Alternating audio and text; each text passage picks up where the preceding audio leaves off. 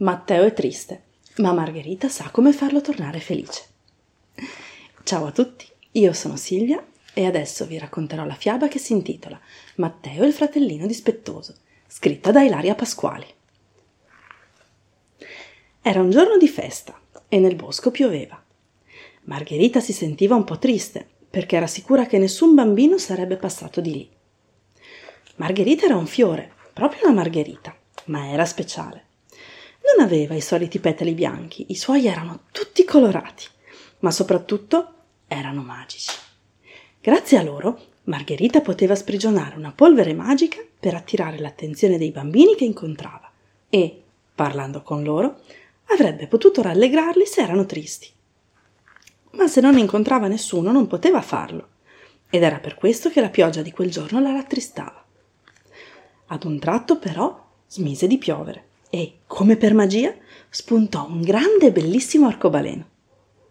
Dopo poco iniziò a vedere i primi bambini arrivare felici con le biciclette, con il pallone in mano, pronti al divertimento. Da lontano sentì un bambino piangere, ma non riusciva a capire dove fosse. Curiosando in giro, si accorse che il pianto veniva da un bimbo piccolissimo dentro un passeggino.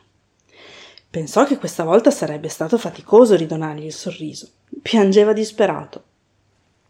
Si soffermò anche sul bambino un po' più grande che gli era accanto e vide che anche lui era molto triste. Allora decise di sprigionare la polverina magica e cercare di capire cosa poteva renderli così desolati. In fondo era una giornata bellissima. Il bambino grande fissava, incantato, lo spettacolo di colori creato da Margherita e rimase senza parole quando si sentì chiamare. Bambino, sono qui, abbassa la testa. Ciao, mi chiamo Margherita e tu, credo di aver capito, Matteo, vero? Sì? Vuoi giocare un po' con me? Il bimbo, con la faccia un po' triste, ma ora anche meravigliata, le spiegò che non poteva, perché il suo fratellino piccolo stava piangendo e lui con la sua famiglia sarebbero dovuti tornare a casa. Margherita prese coraggio e chiese a Matteo il motivo della sua tristezza. Il mio fratellino piccolo piange sempre e la mamma deve stare sempre con lui, così non possiamo mai stare insieme. E che vorresti fare? chiese Margherita curiosa della risposta. Venderlo, rispose serio Matteo. Il fiore scoppiò in una grande risata e spiegò a Matteo che i bambini non potevano essere venduti. Ma ti prometto che ti aiuterò a volergli bene, disse fiduciosa Margherita.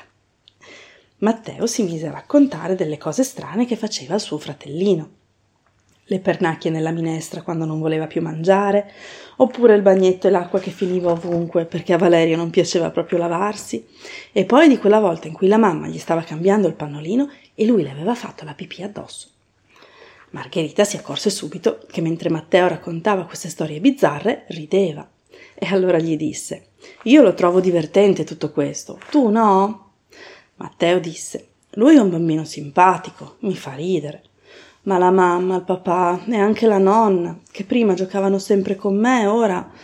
Ecco, ora, se la mamma mi sta raccontando una fiaba e Valerio inizia a piangere, lei deve scappare da lui e io rimango solo. Margherita, colpita da quelle parole, suggerì a Matteo di chiudere gli occhi per un solo istante e di provare a pensare a come sarebbe stato se non ci fosse stato suo fratellino. E poi di pensare a tutte le cose che potevano fare insieme quando Valerio sarebbe diventato un po' più grande. Potrebbe essere bello giocare insieme a lui e fare castelli di sabbia al mare. Lui mi fa divertire molto, io gli voglio bene, però nessuno ha più tempo per me, disse Matteo un po' preoccupato. Margherita guardò il bimbo e gli disse la prossima volta che succede che Valerio piange e la mamma corre da lui, ricordati di ciò che ti ho detto. Voi da grandi sarete due fratelli fantastici e vi divertirete tantissimo. Poi, mentre Valerio dorme, tu cerca di stare con la mamma o di giocare con papà. Vedrai, anche loro saranno felicissimi.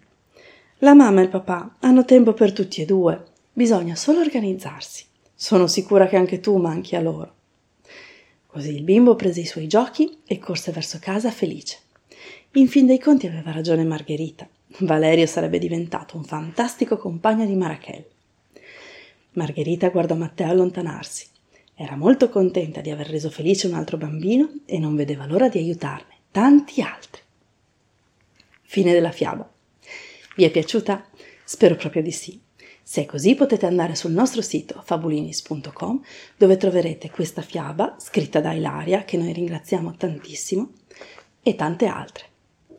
Per ora è tutto, grazie del tempo passato insieme, io vi aspetto alla prossima fiaba e vi mando un bacio. Ciao!